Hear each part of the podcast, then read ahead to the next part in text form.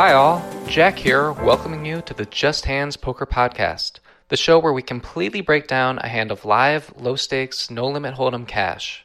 This week, on the occasion of our very special guest, Daniel Negreanu, we're going to bump up the stakes and talk some Aria high roller strategy, as well as some questions for Daniel, such as how he thinks the game has changed and what still motivates him to put in the hours. If you haven't checked out last week's episode, Zach and I discussed a listener hand where our correspondent flopped middle pair and a royal flush draw against two really loose players in an MGM 2-5 game. All right, thank you guys so much for tuning in, and remember to head to justhandspoker.com after the episode to check out more great poker content, including a complete software-aided breakdown of today's hand. Thank you guys, and enjoy this week's episode. Hello, Zach. Hey, Jack. How you doing, man? I'm doing great. I'm beaming with excitement. How about you? I am absolutely beaming with excitement. Uh, we have easily the most recognizable name in poker today, uh, Daniel Negreanu, here on the show with us. We're extremely excited. Uh, thank you for joining us, Daniel. It is my pleasure, gentlemen. Daniel, we heard uh, you have a hand for us. Yeah, well, actually, it's uh, I've got a whole bunch that I'll be putting together for my next podcast on full contact poker. Uh, I did an all strategy one. I'm gonna do another, but I'll give you guys one specific one that that took place uh, this last weekend when I played the 25Ks at the Aria High Rollers. And obviously, when you play in these things, you're playing against all the tough cookies and the top cookies. And you know, you want me to just go right into the hand? Yeah, absolutely. Yeah, Uh, I and, mean, and as much kind of like backstory, you know, as you're able to give in terms of like your history with the people you're playing against, uh, is much appreciated. Okay, so this is a weird one because something weird happens. It's the there's you know it's the the big high roller, so we pretty much know everybody at the table. Um, we have a player break go broke, right? So it's a situation where there's a dead small blind.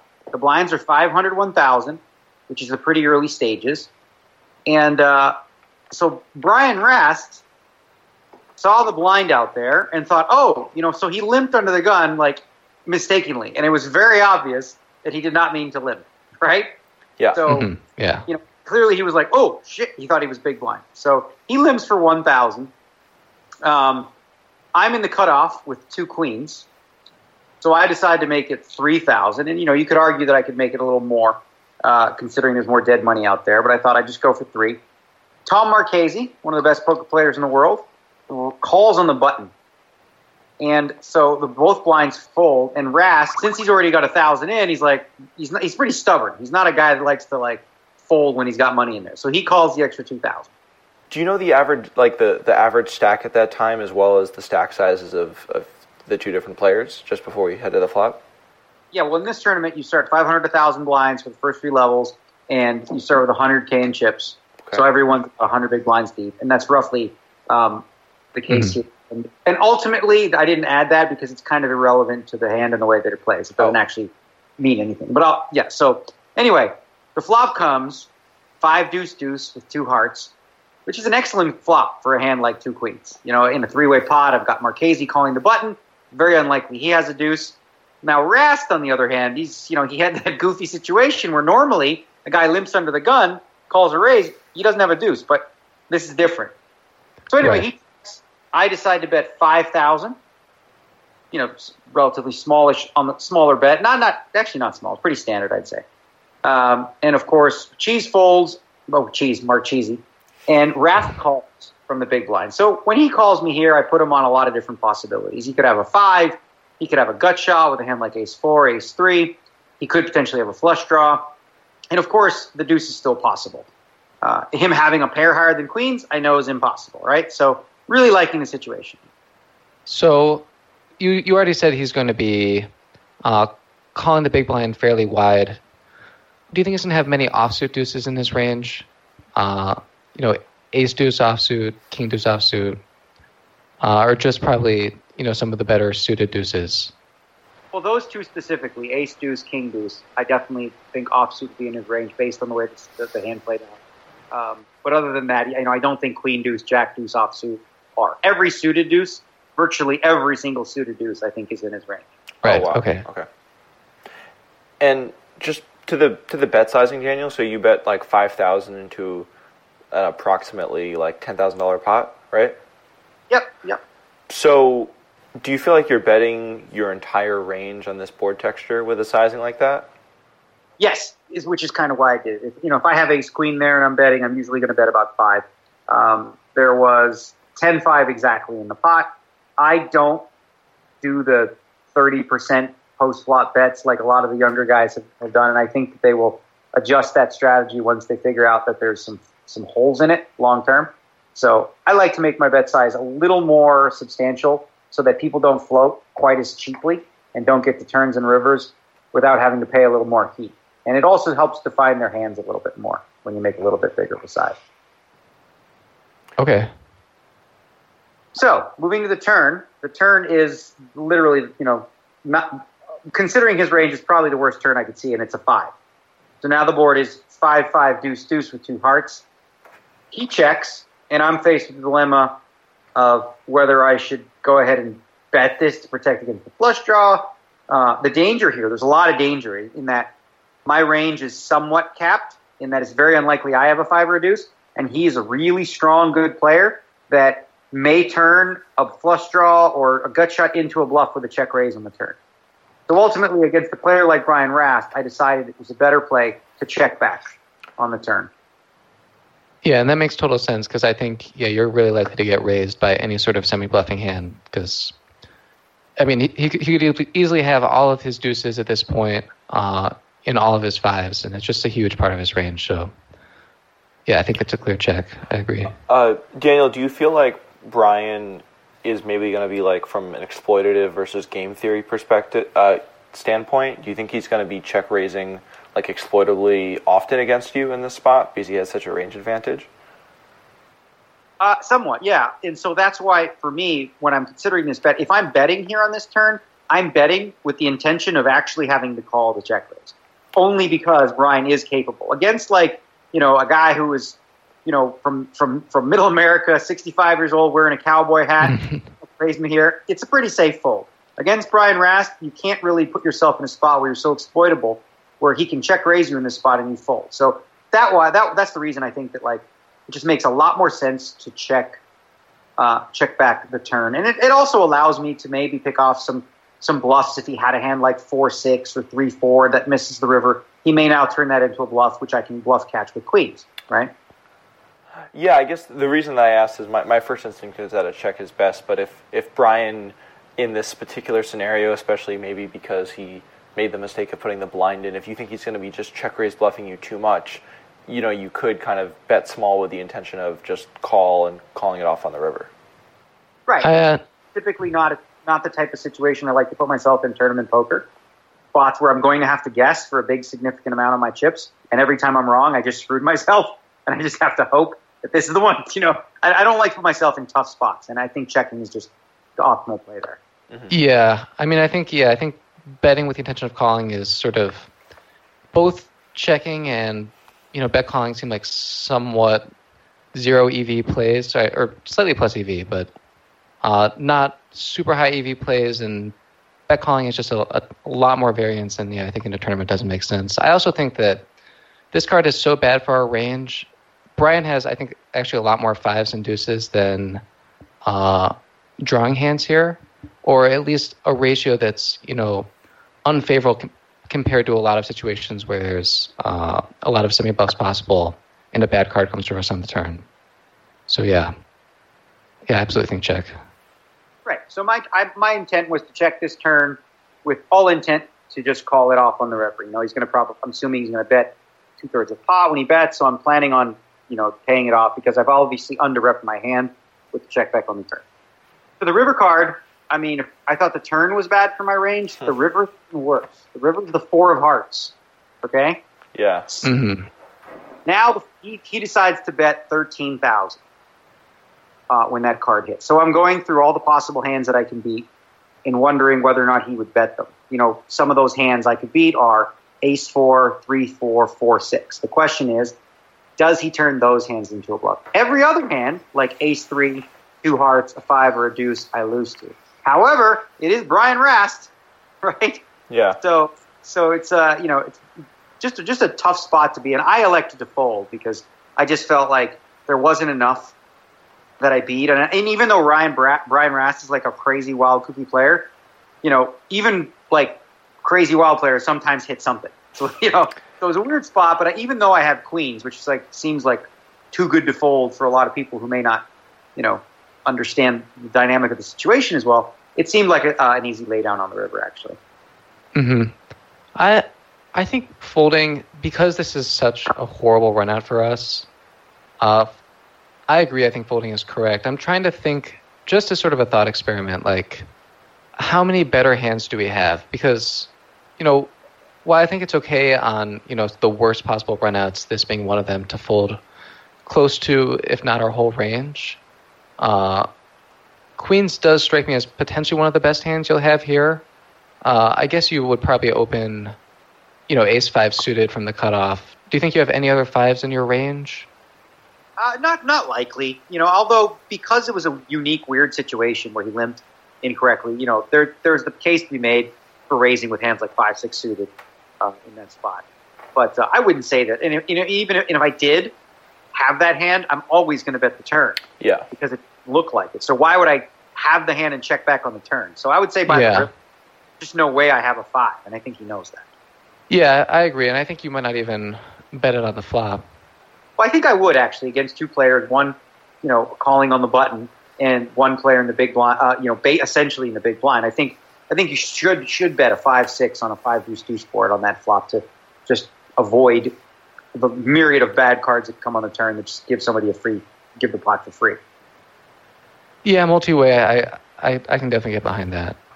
Uh, another part of this thought thought experiment is you know obviously Brian Rast, as you said, Daniel, he'll have two four suited in his range but he'll also have like pocket sixes, pocket sevens, pocket eights in his range, right? He's probably not three betting those.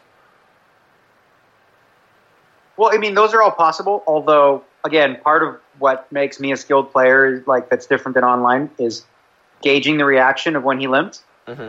It, it, clearly being a mistake that he wasn't happy about. Whereas with sixes or sevens, he's fine. He probably would have raised with those hands in the one hole anyway. So I didn't think that he had a pair. It, it was more like, oops, I've got myself in a pickle with a bad hand, but I'm getting priced in, so let's call. So I don't think sixes or sevens. He makes the same kind of uh, physical reaction with those types of hands. Okay, yeah, that's important uh, because yeah, I, I, think I think if you didn't have that physical read, just because it's one of the best hands you can have, it might be a lot closer to a call because this he's probably smart enough to know that like you know it might be correct to turn those hands into a bluff against you when it's like such a good run out for his range versus yours. But if you could take those hands out of his range, you know even if he does bluff with those kind of few hand combos you identified he still just has so many value hands here. So I, I can get behind the fold as well. It's kind of funny. Like the worse his range is pre-flop, the better it is now. Uh, yeah, one of the few boards where that's that's true. yeah, uh, yeah, that's a funny hand, and I mean, it. I think against most players, it's a pretty clear fold. Uh, you, you have to be pretty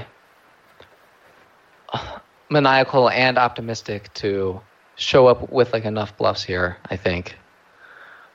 Yeah, uh, I would um, that, like I would have called him on this river, obviously with a deuce, or if I'd made a flush on the river, I think that hand's probably too strong to to fold, depending how high it is. Like frankly, my hand is essentially the, pretty close. It's, since I rule out sixes and sevens, my hand is the same as like a seven high flush. Um, yeah. Yeah. So unless I had like I guess the right hand to, to make for it to be different would be like jack high or better in terms of flushes, but you know, folding seven, eight, and nine high flushes because it's essentially the same hand as queens. Yeah, he's he's probably gonna. You would say he's he's gonna thinly value about like a nine high flush here, right? I think he's betting 100 percent of his flushes. Okay. Yeah. He's betting his flushes. You know, the question yeah. is, is if you have, uh, you know, if you have an eight high flush or a nine high flush, just based on simple math, you know, he's if he has a flush, he beats you like what I don't know how like 99% of the time or something. Cool. Well, yeah, that's yeah, that's gross. Yeah. Uh, well, I know that that was in the early stages. Uh, I think probably a lot of our listeners already know how you uh, what your results were in the event, but if for the rest uh, there's no TV coverage or anything of that, right? So you can you can go ahead yeah, and spoil no. it. That's just a weekend. You know, they're kind of fun. They're a little turbo-y near the end. Once you once they start out relatively deep, but once you get past like four hours, they're kind of crapshooty, all in turbo style things. But they're fun, and I didn't do any well, any, any good. I mean, any well.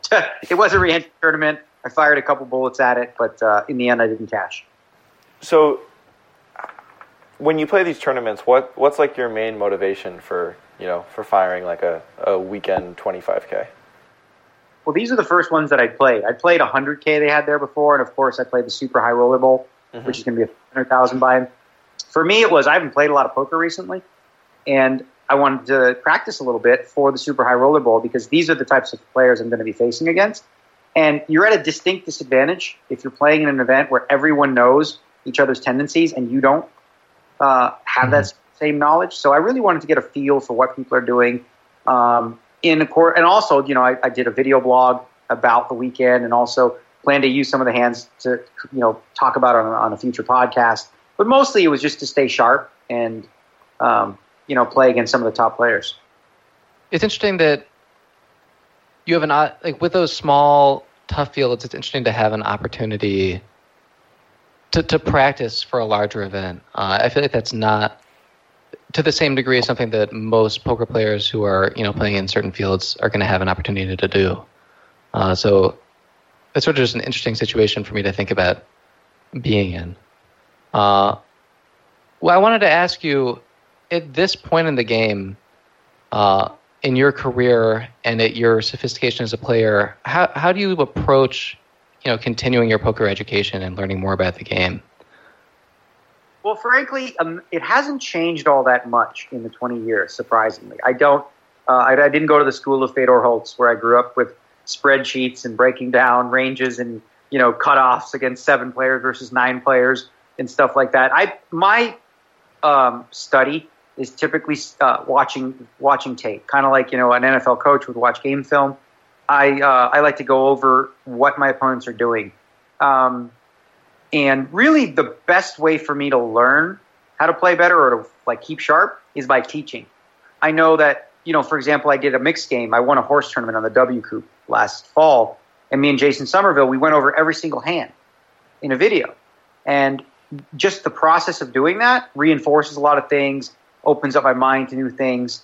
But for me, at this stage in my career, it's less about learning to play the game better and more about being more mentally prepared than my opponents. Mm-hmm. And when you're watching that film uh, or that analogy, I guess it's more literal, but are you mostly watching to understand your opponents better or to, I don't know if correcting your own mistakes is the right word, but to evaluate your own play? Well, I mean, obviously, I see the hands that I play and I, you know, I, I analyze them, but I typically do that right after they're done.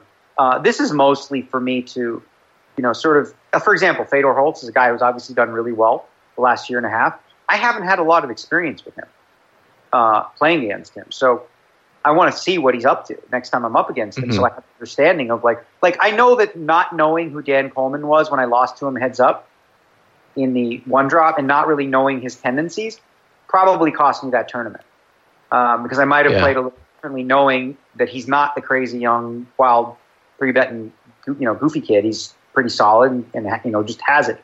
So I do that. I look to see like kind of what type of situations these guys look to capitalize on, what types of situations they're folding on that I think might be leaks.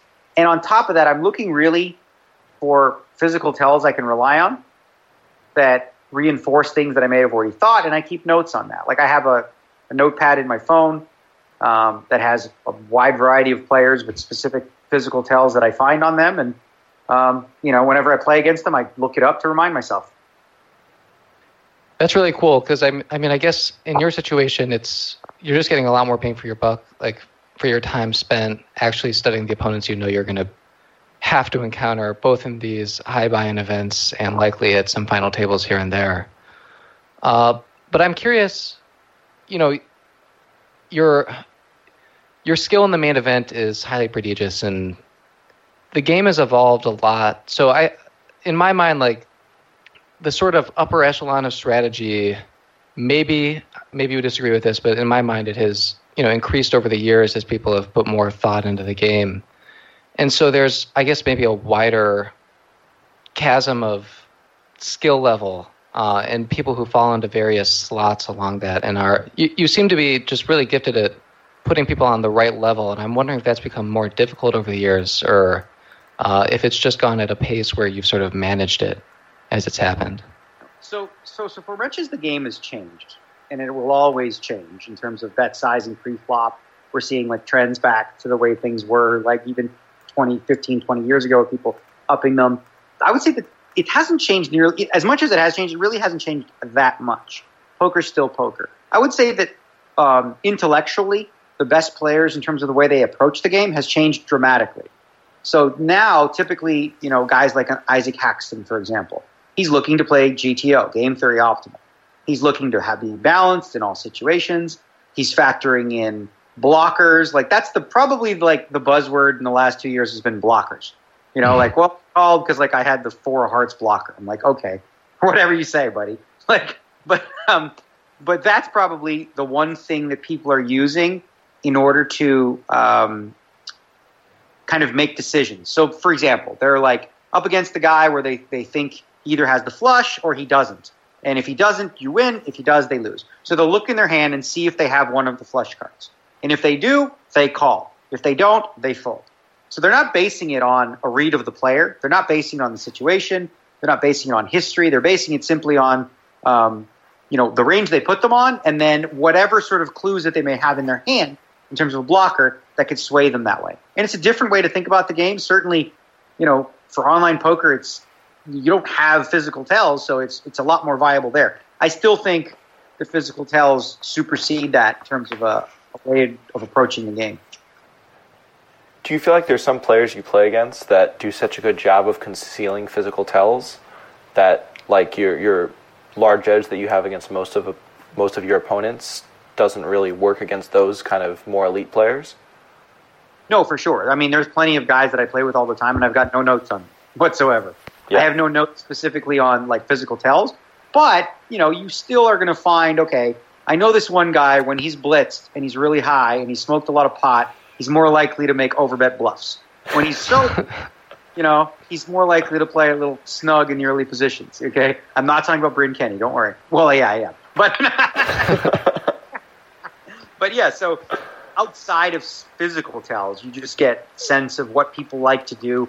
Because um, you know, when you think about tournament poker specifically, ABC poker isn't the way in which the very best players succeed. They always have something specific they do differently than everyone else that makes them special. And it's important for me to know what types of tricks are that these guys like to depend on, whatever they may be. So, do you think that sort of individuality of strategy is more of a hindrance or an advantage? I mean, obviously, it could be both uh, to varying degrees, but you know, since that's what you're looking for, it sounds like a player who maybe doesn't depend on any tricks per se is going to be someone who's going to be a lot harder for you to crack. Well, maybe I don't know. Like again, I like I said, obviously there's a new trend in terms of a lot of people focusing really, really hard on playing a GTO style, playing game theory optimal, and I actually think it's misguided. I really do because tournament poker, when you're playing live, especially, you'll never hit the long run where it's relevant enough to be totally balanced in every situation. What's much more of an effective strategy is being exploitative and looking for holes or looking for trends in opponents or or taking advantage of how people perceive your game. And that's probably the most valuable tool a skilled player can have is, is a self awareness of understanding. Okay, this guy in this spot knows I never bluff. So what can I do here to steal this pot? Sounds like you should bluff. yeah. uh, Daniel, is there any like have you ever done any type of personal study in regards to game theory that you feel like has helped you become like a more exploitative player, like better or better exploit people in game? I know. I would say definitely not. Most definitely not. No.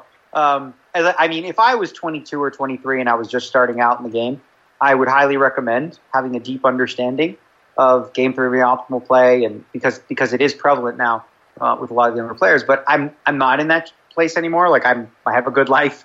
And I don't necessarily um, spend my free time doing the work on that stuff. And frankly, if I felt it was necessary in order to be successful, or I felt like it could really help my game in a big way, I still would, but I really don't because tournaments are unique in that um, I just don't think it's. I think if you were going to be a professional cash game player, then you definitely want to focus on being balanced in spots, especially if you're playing against the same people. If you're playing in tournaments, I don't care if everyone else at the table knows that against that against this guy, if I'm betting 80% of pot, I have it, and when I bet 55% of pot, I'm bluffing. I don't care if everyone else at the table knows that, as long as the guy I'm up against doesn't. Right. So you mentioned, you know, some advice you have for up and coming, uh, maybe lower stakes players today. Uh, is there anything else you'd recommend uh, to today's, you know, fresh crop of poker players? Well, I would say that you know one of the best ways to learn in terms of the way that I did is to talk to talk through hands. So after sessions, whether you have whether you're playing online and you want to you know have the hand histories or jot them down and actually discuss them with a with a peer group of people that can actually maybe open up your eyes to different ways to play it. I'd also say the biggest mistake most young players make, almost all of them, and I made the same one too, is to underestimate players that came before you that you know, you think, well, they don't know what they're doing because they don't play GTO or they don't know this or that or this. They'll surprise you. A guy like Doyle Brunson, who's 84, and you know, people might mock the way that he plays because, um, like, oh, that's definitely not, you know, plus EV.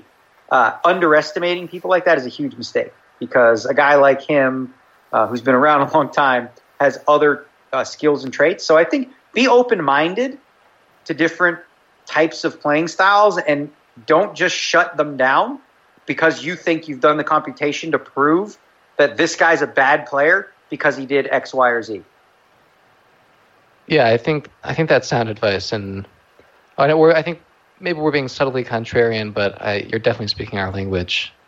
Uh, we try and be very exploitative on this podcast, which tends to be pretty easy since we mostly talk about low stakes cash games, uh, which are sort of a hotbed for exploitative opportunities.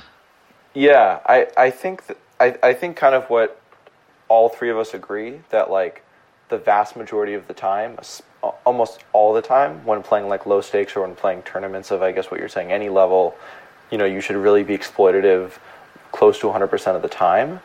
Uh, but I think from Jack and I's experience, we've gotten a lot of value from studying game theory because it's helped us become more exploitative. You know, like understanding better how an opponent is truly like really capped here allows us to you know increase our bluffing frequency way more than we kind of feel like is necessarily correct in the moment after we run like oh wow if they're going to fold this much or that means we can bluff all the time or you know situations like that yeah no there's definitely value in doing that sort of thing and i think that uh, one of the things i guess i have a nostalgia and appreciation for is old school players who kind of did this instinctively yeah. and they did mm-hmm. instinctively to just know like, well, this guy never has this or that. Well, he can't call me here if I shove. You know, it was it wasn't like down the range. It was simply like he ain't gonna call me right. now because he can't have this or that. Um, so I have like, and, and I do, and I do believe that like ultimately the best players who reach the, the highest levels, they have an RNG that's naturally built into their brain. They also um, just kind of get there anyway without actually. I mean, obviously, maybe they could fine tune it by doing the work on, uh, and, and you know studying game theory. But I think like the naturals, the real just poker players who just figure it out, uh, they they get there anyway, despite not really knowing that they got there. So a lot of terms that you guys coined today that are used uh, are plays that have been made for 20 years. They just didn't have a name, you know, like floating. There was no such. We didn't know it. There wasn't a. There wasn't a term. We just called it. I, I used to call. I wrote a column I think years ago called Call with nothing to bluff later.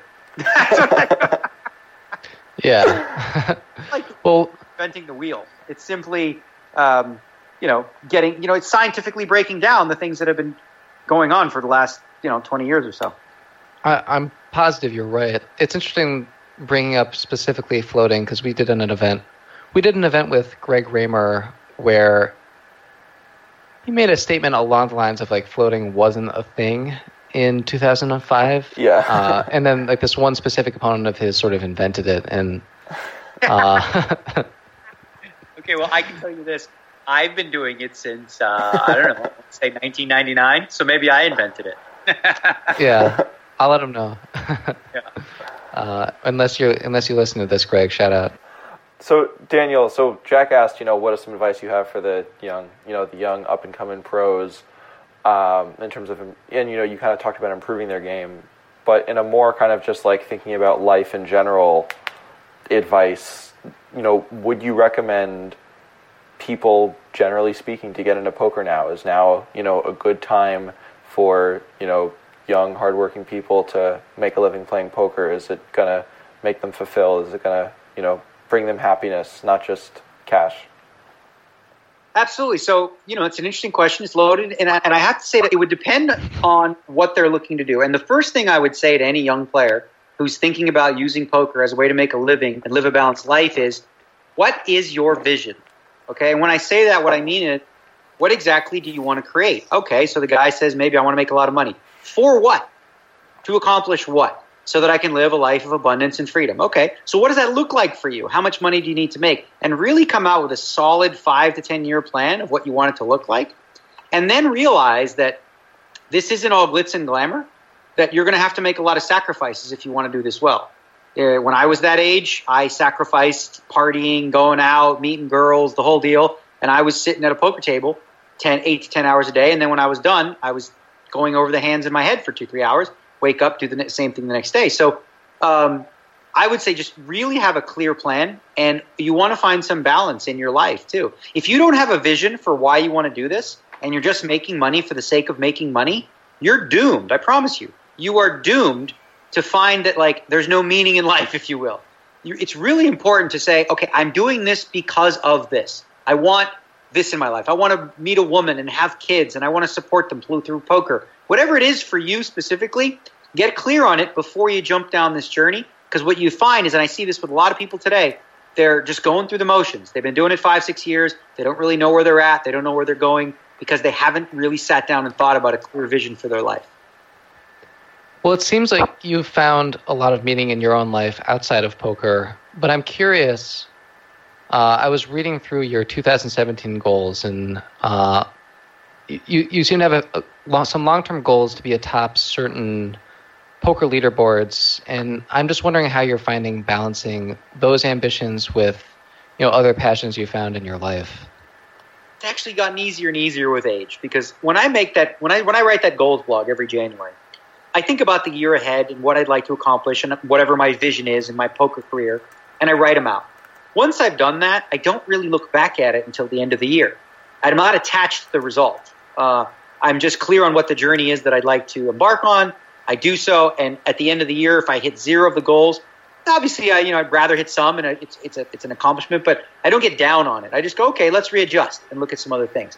Um, but I'm very careful about the goals that I do set now uh, that are within a framework that allow me to have the balance that I want, allow me to do the things that I want. Outside of the World Series of Poker, you don't see a chunk of play in terms of what I've got scheduled. Just the World Series of Poker is special to me, and it's a lot of fun to grind hard that month or so. But uh, outside of that, I have plenty of time to you know get to the gym, to work out, to create content now for for the poker community, to make a difference for people that I coach and things like that. I'm sure you've talked about this, you know, at length, but I'm curious, and I'm sure our listeners are curious, why you're so keen to give back to the poker community in terms of the content you're creating. I wonder if you could elaborate on that. Well, I mean, partly, uh, I don't necessarily like need money anymore. I've kind of, you know, uh, gotten to a place in my life where uh, I'll be safe the rest of my life. And I've always enjoyed creating content. I've been doing video. I've been doing YouTube videos for I don't know seven, eight years. I took a, a long hi- a hiatus from it, and uh, just realizing that there's a thirst in the community for um, poker content and like poker hand breakdowns, and obviously other people are doing that, and it's been you know very popular. So I thought, well, why not throw my hat in the ring in there? And it's also an opportunity. What I, my long term vision and plan with it is to make the channel into more than just a poker channel. Right now, you know, I'm doing the Monday and Thursday videos. Uh, I'm going to do like a video blog every few weeks or so, and then you know the podcast. But I'd like to expand past that and do some much more like inspirational type uh, content that's more mainstream and can maybe make a difference for um, a lot of people who are struggling with whatever it is they're struggling with. Are, are there any books, kind of just broadly speaking, that you would recommend to, for people to read? Because it, it, just based on the way you're kind of like talking about like your vision and goals, it sounds like you know this is this is coming from a you know something that you've learned over over your years, and I'm guessing that there's some literature that uh, people would find helpful, uh, you know, to achieve their own goals. Yeah, no, I've def- I've certainly read a lot of books and um, a lot of books that reinforce what I, I, I did a course about four years ago uh, called Choice Center in Las Vegas, which is about emotional intelligence and really touches on all these specific things in terms of goal setting and a lot of that stuff. And I found it was very, very effective. On top of that, I've read a lot of books. One of them, which I think is a really easy read for your listeners, it's like 140 pages. You can get through it in one sitting. It's called The Four Agreements by Don Miguel Ruiz. And it's essentially four basic principles for living an abundant life. And I can just give you the four because it's very simple. Number one is be impeccable with your word to yourself and to others. So if you say you're going to do something, do it. Two, don't take anything personal. Someone says you're ugly, say thank you. Just it, it's it's neutral. If they say you're pretty, it's neutral. It's not personal. Third, don't make assumptions. Often we make assumptions about what someone thinks or that or this is going to be this, this is going to be that, without actually going to the source. And number four is the most important one that ties in the other three. You're going to break your word.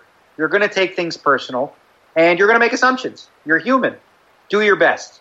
That's number four. Do your best to you know focus on you know those four principles, and you, you just notice that it's so much more attainable to have the dream life and, and live in a. Imagine this. Imagine like everything that you said you were ever going to do in your life, you actually did it, right? The chances of you actually living your dream life so much more likely. But when you say things like, "Oh, I'm going to start eating better," and I'm going to start working out, and then you don't do it, well, guess what?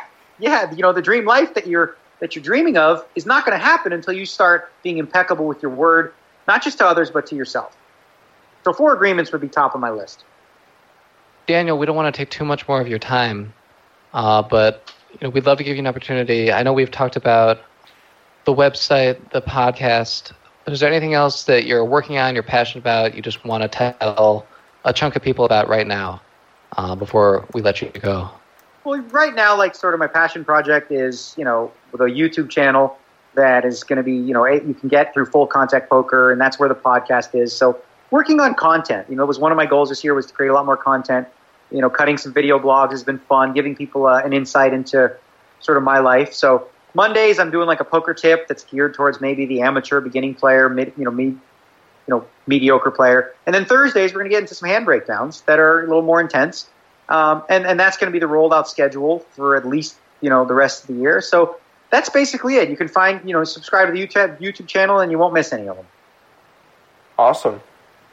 Uh, well, Daniel, thanks so much for coming on the podcast. Uh, hope you have a great rest of your night.